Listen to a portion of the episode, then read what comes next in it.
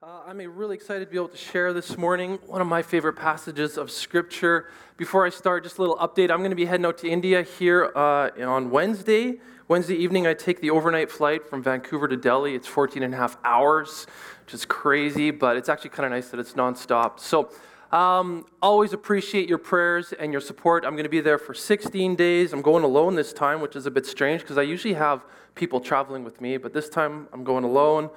Um, I'm spending three days in the Punjab region, that's the northwest region where we have a big church planting network. And every time I go, we've, we've, we've supported a new church planter and I get to go visit their community. And these church plants, are, they're within two or three months old. And it's so encouraging to go there and to see, you know, 20 or 30 people gathered. And then the next year I go, they're already at 100 or 200. So uh, always encouraging what I get to be part of in Punjab. Then I'm going to spend three days in an orphanage uh, near the Himalayas. And uh, I've been there before a couple years ago, and I'm just going back. They've got some challenges ahead of them, so I'm just going to encourage them and talk through some of the challenges. And um, we're going to be visiting some leper colonies as well, which is uh, it's always hard to do, but at the same time, it's, it's, it's encouraging to see the ministry that is taking place in those leper colonies. And then the last week, I'm going to central India, and we're being a part of some training programs for students and for pastors. And so I get to partner with, uh, with uh, actually Mennonite Brethren Mission, uh, and myself are going to be leading these conferences. So very exciting. Again, appreciate your prayers and your support as I go away.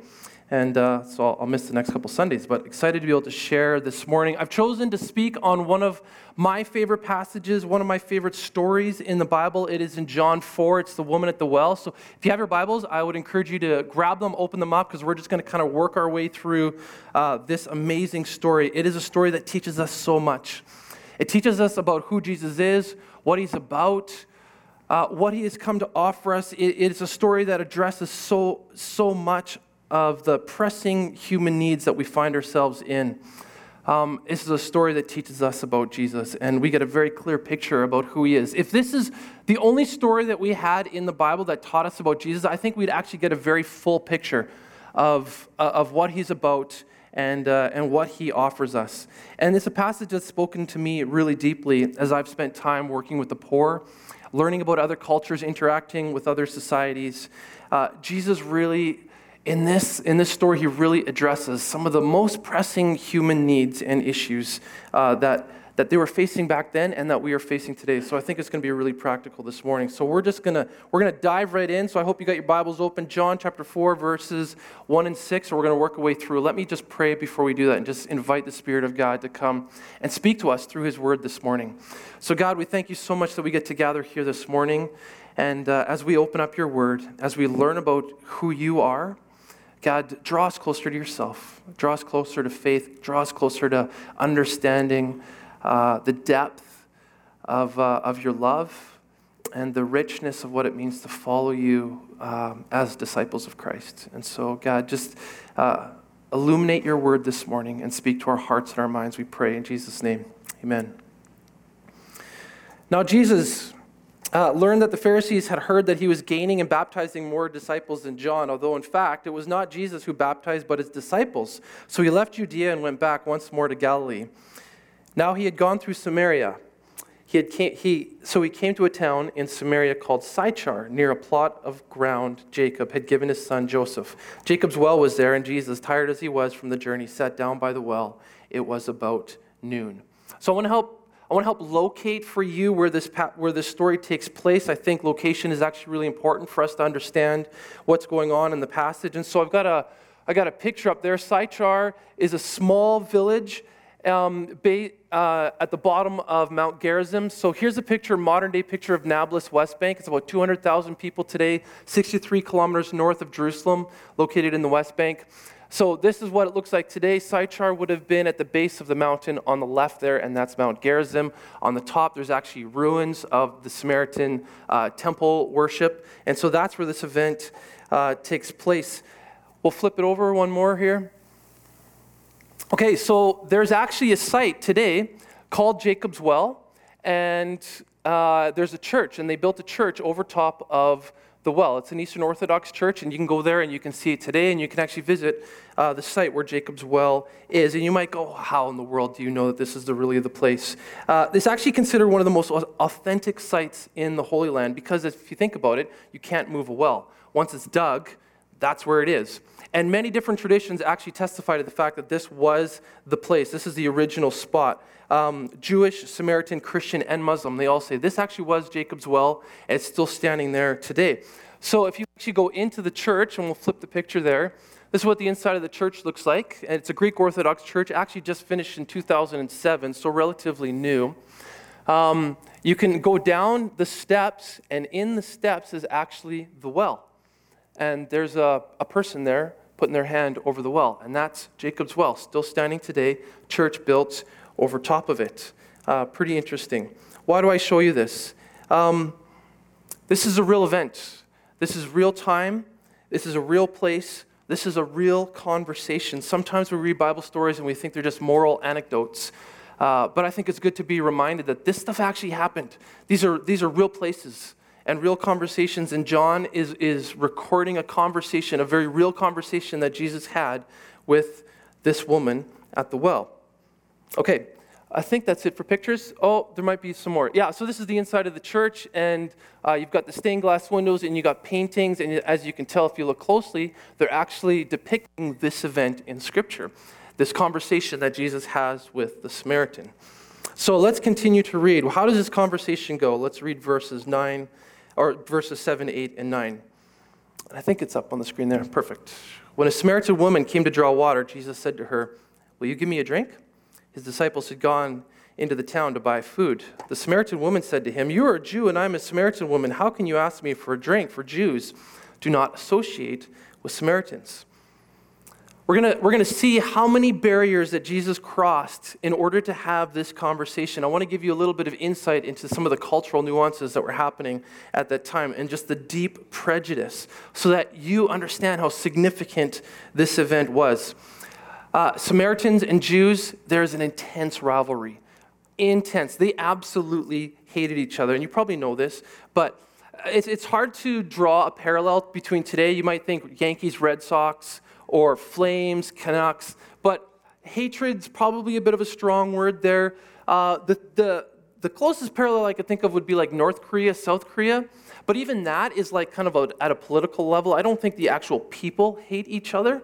Uh, most commoners probably wouldn't have an issue, but not so here. Jews, Samaritans absolutely hated each other. Serious, serious issues between them. And here's why uh, Samaria uh, came from the northern tribe of Israel. Remember in the Old Testament, you have northern Israel and you've got Judea. Northern Israel was conquered by the Assyrians. The Assyrians move in, and many different people groups move in and they assimilate with the people of northern Israel, and it, and it becomes a mixed uh, race and a mixed religion. And so it was very syncretistic. They mixed uh, Judaism with all the other pagan religions, and the Jews to the south from Judea just hated this. They said, You guys have absolutely defiled the one true religion.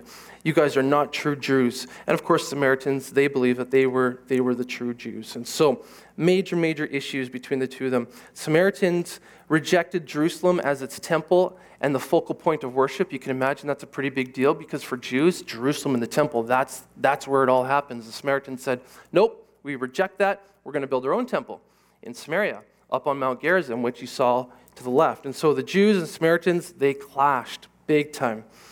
The Jewish hatred towards the Samaritans ran really, really deep. They were like traitors to them. A couple examples Jews actually referred to the Samaritans as a herd of people, not as a nation.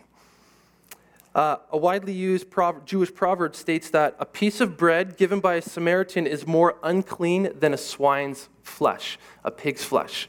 And so, and if you're a Jew, pigs are like at the bottom of the totem pole. They are the most unclean, most defiled animals there are which is why they don't eat ham or bacon. And Samaritans, they're like one step lower. The ultimate insult a Jew could say to another Jew is, You are a Samaritan. So they are bitter enemies. Let me just show you a map up here, and I wish I had a pointer, but this is, this is what uh, Israel looked like at the time. You have Judea to the south, you have Samaria in the middle, and then you have Galilee up there. And you know that Jesus spent a lot of time in Galilee, and so doing a lot of traveling back and forth. Most good Jews The most direct route would have been to go from Judea right through Samaria to get to Galilee. Most good Jews chose not to go that route. They would say, I'm avoiding the Samaritans at all costs. I'm going to take a couple extra days longer, and I'm going to go cross the Jordan River. I'm going to go into Perea. I'm going to go up and then go into Galilee so I can avoid seeing, talking, interacting with those Samaritans. I don't want to be left unclean. That's how most Jews thought. What does Jesus do? He doesn't bypass, doesn't go through the Jordan. He goes straight through Samaria, and he stops at a place and he has a conversation with a Samaritan. Given the cultural background here, we already recognize this is a really, really big deal. So, what kind of Samaritan does Jesus talk to? It's a woman. In that culture, it's taught that men were not allowed to greet women in public. It was an absolute disgrace for a man to speak with a woman alone. Some Jewish rabbis would actually say talking to a woman too much, even if, it was, even if she was your wife, would lead to evil. Now, I'm glad we don't live in that kind of culture today, but there was this understanding that women were more like property back then. They certainly weren't at the same status of men, and you got to be really careful about the conversations you have with them. If a man was caught talking to a woman alone, especially at a well, it would have looked really, really bad. And I say at a well because remember where Jacob and Isaac got their wives from? The well, right? They got their wives from the well. So it's kind of like that version of online dating. That's if you want to find a gal, go to the well, have a conversation. And so Jesus, he's not doing something that's all that uh, culturally acceptable. So you can understand why the Samaritan woman is surprised. When Jesus asked her for water, she says, You're a Jew, and I'm a Samaritan. Why are you asking me for water? There's deep, deep prejudice going on here. If she had given Jesus a drink, the water that she gave him would have been considered defiled and unclean because she would have actually touched the vessel that held the water that she would have given to Jesus. And he would have been considered unclean because he drank from that. That's the kind of cultural stuff that's going on here. And we deal with this today, maybe not so much in Canada, but I think we have our issues here. But in India, I see this a lot. There's caste systems in India. In some of the more strict rural settings, if you are a low caste person, you are so defiled and unclean that if you touch somebody that's of higher class, they are automatically considered unclean. It's so bad in some places that if, an, if a lower caste a person's shadow landed on a higher caste person, they would be considered unclean. So there's actually rules in some of these villages on what side of the street the low caste people can walk on so their shadow doesn't touch the high caste. Can you imagine? Can you imagine growing up with that sense, being always told, you are the lowest, you are unclean, you are defiled, and even your shadow is gross to us. Imagine growing up hearing that. That's why in India, so many low caste people are coming to faith, because for the first time in their life, they hear hey, you matter. You're loved. You have value. Um, there's no such thing as caste. And, and, and they're coming to Christ because of this. It's amazing. In Guatemala, I think I've told this story before, but we went to a mall in Guatemala City where they have uh, guards at the door and they don't let indigenous Mayans into the mall. If you're a Mayan, you're not good enough to go into the fancy mall in Guatemala City. Can you imagine what that does to, your, to yourself? When you are told you are a low caste citizen and you're not you are not worthy, you're not good enough to actually come into uh, uh, uh, this social setting because you're, you, you'll defile us and you'll make us unclean. Uh, what that does to a person. See, there's social and racial barriers that are set up in society. And what does Jesus think about these barriers? He doesn't care, right? He just absolutely breaks them and he says, I, am not following those barriers or those prejudices. I want nothing to do with it. Jesus doesn't see people, uh, he doesn't see people that way. For the students that we work with in Guatemala, I've talked about this before, um, they feel like the Samaritan woman. They feel like the low caste. They've been told that they're unclean, they're, they're defiled, they're not worthy of anything. And it's amazing when we show up there and we start telling them, hey, like, we love you guys and you have value and you matter to God. And we start opening up the scriptures and we start teaching them about how God views them and how God sees them. And you see, you see the transformative power of the message of dignity and identity spoken over them. And you can see how it changes them. Because their whole life they thought they were like the Samaritan woman I'm nothing, I'm worthless. And God says it's not true. And that's what Jesus does here. By traveling through Samaria and, and having this conversation with this woman, he's breaking all the barriers and saying, All these cultural things that are put on you, it's not true. I see you for who you are, and I care about you, and I'm willing to have a conversation with you. That's why I love this passage so much. Jesus breaks down all of these, these barriers and these things that we set up to, to hold people back, that hold people back. Amazing. Okay, next verse, uh, verses 10 to 15. Jesus answered her, If you knew the gift of God and who it is that asks you for a drink, you would have asked him, and he would have given you living water. Sir, the woman said, You have nothing to draw with, and the well is deep. Where can you get this living water? Are you greater than our father Jacob, who gave us the well and drank from it himself, as did his sons and his livestock? Jesus answered, Everyone who drinks this water will be thirsty again, but whoever drinks the water I give them will never thirst. Indeed, the water I give them will become in them a spring of water welling up to eternal life. The woman said to him, Sir, give me this water that I won't get thirsty and I don't have to keep coming here to draw water. So Jesus has this, this intense conversation with the woman and he offers her living water. And rightfully so, we see the woman is confused. She doesn't know what Jesus is talking about. Where are you going to get this living water? How do I get this? I'm not sure what you're talking about. Where do you get this from? Uh, what Jesus is doing here is what he so often does throughout the scriptures. He's speaking in metaphor and he's pointing back to the Old Testament scriptures. And so uh, thirst is, is a metaphor that's used for spiritual desire. We see that all throughout the scriptures. That's why we come across phrases in the Old Testament that says, Come to me, all you who are thirsty, or my soul thirsts for you, or be thirsty for righteousness. There's this direct connection between thirst and, and the human soul's need for God. The Bible constantly uses that as a metaphor to help us understand. Because as humans, we relate with thirst. We can't go very long without water, and God is saying, That's, that's how much you need me. You need to be thirsty for me. And so Jesus is offering this woman more than literal water, He's offering her spiritual life. Let's go deeper. Anyone in that culture would have known their Bibles inside and out, and when they heard the term living water, they would automatically think of some of the Old Testament passages that speak very clearly to this. So let's, let's jump into a couple of these. Jeremiah 2 13. Here's an Old Testament prophet uh, written about five or six hundred years before this conversation took place with Jesus and the woman. Jeremiah speaking about the nation of Israel. He says, My people have committed two sins. They have forsaken me the spring of living water. And they've dug their own cisterns, broken cisterns that cannot hold water. God is, God is saying, I am the spring of living water. And I, am I'm, I'm offering you water, and yet you continue to dig your own cisterns. And this is the story of the Israelites, right? We, we, we did a series on the minor prophets this summer, and we, we learned how they just continued to dig their own cisterns. And, they weren't actually tapping into the, the water that God offers. Jeremiah 17 13, Lord, uh, you are the hope of Israel. All who, all who forsake you will be put to shame. Those who turn away from you will be written in the dust because they have for, forsaken the Lord, the spring of living water. Once again, the Lord is referred to as the spring of living water. In Isaiah 12, 3, in that day, he's talking about a future day. In the future, with joy, you will draw water from the wells of salvation. Isaiah 55 Come, all you who are thirsty, come to the waters. You who have no money, come buy and eat. Come buy wine and milk without money and without cost. Why spend money on what is not bread and your labor on what does not satisfy? Listen, listen to me and eat what is good. You will delight in the richest of fare.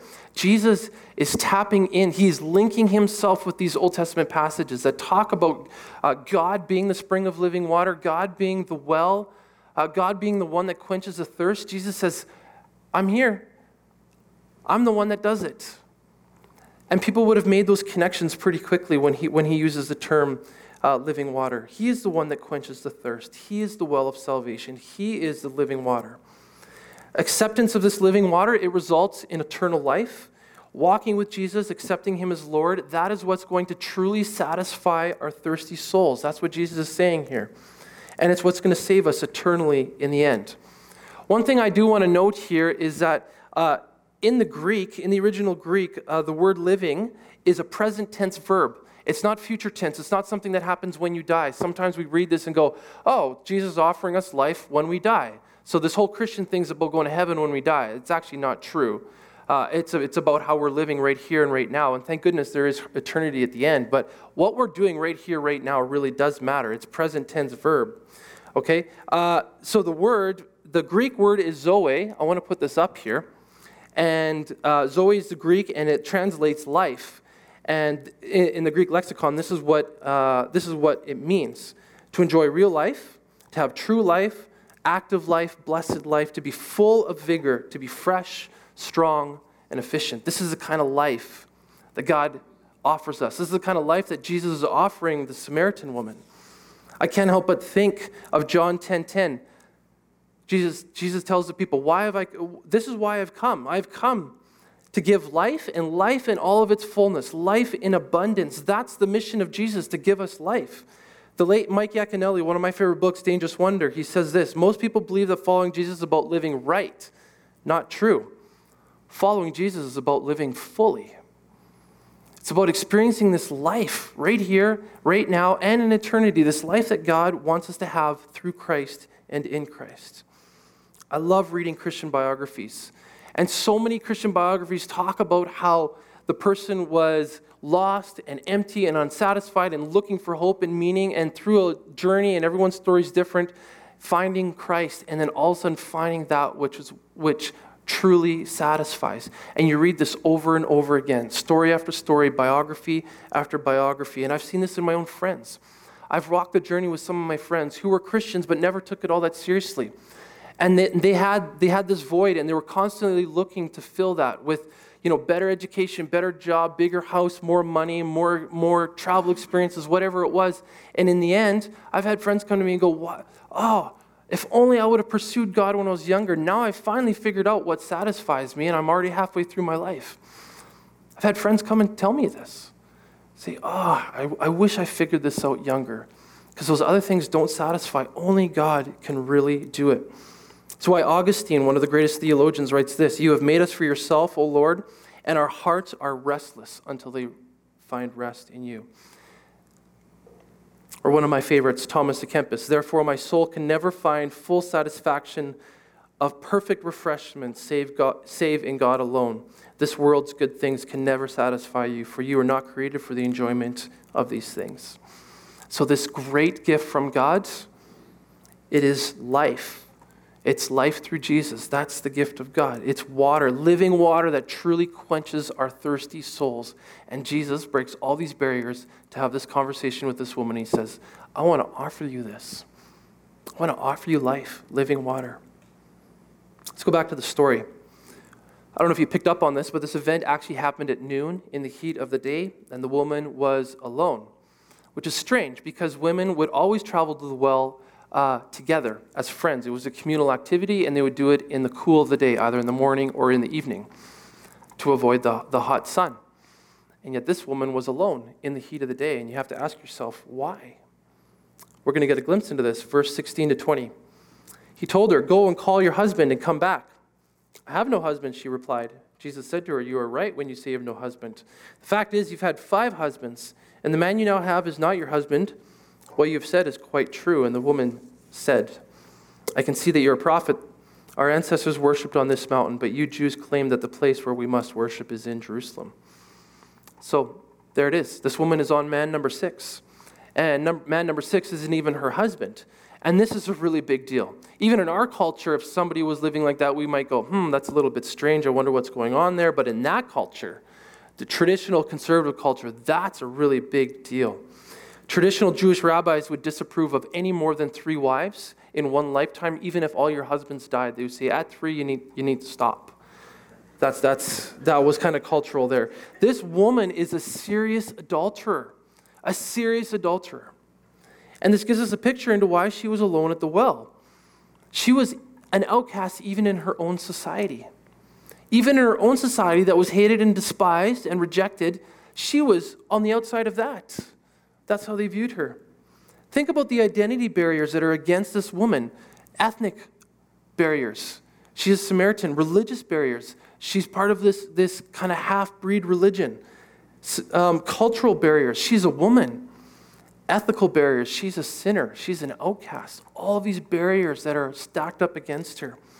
If there was to be any sort of person that Jesus ought to avoid, it is her. If there's anyone not worthy of this gift from God, she is it. That's what makes this passage so amazing. Jesus throws out all of those barriers. and he sees her for who she is, and she knows he knows who she's ta- who he's talking to, and yet he still offers her the greatest gift of all, this gift of living water, eternal life. Understandably so, the woman is taken back, and she calls him, "Well, you must be a prophet to know all these things about me." And then she quickly switches the conversation because, as you can imagine, she's uncomfortable that he knows this about her. And she wants to start talking about religion. She wants to start debating on where true religion uh, should happen. So Jesus, Jesus jumps into the conversation with her. Verse 21. Woman, Jesus replied, Believe me, a time is coming when you will worship the Father neither on this mountain nor in Jerusalem. You Samaritans worship what you do not know. We worship what we do know. Um, for salvation is from the Jews. Yet a time is coming and, has, and now has come when the true worshippers will worship the Father in spirit and in truth, for they're the kind of worshippers the, the Father seeks. God is spirit, and his worshippers must worship in spirit and in truth. The woman said, I know that Messiah, called Christ, is coming. When he comes, he will explain everything to us. Then Jesus declared, I, the one speaking to you, am he.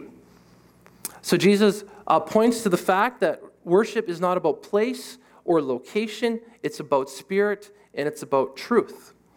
God is spirit. This is why making an idol or an image and worshiping God through those things is actually a really a deep offense to God because he's not material. He is spiritual. He, he is spirit. If we truly want to worship God, it is done through spirit. And so when we come to Christ, when we become Christians, we are given the gift of the Holy Spirit. And through the Holy Spirit, we are able to worship God uh, in spirit. And then in truth, genuine worship focuses on truth.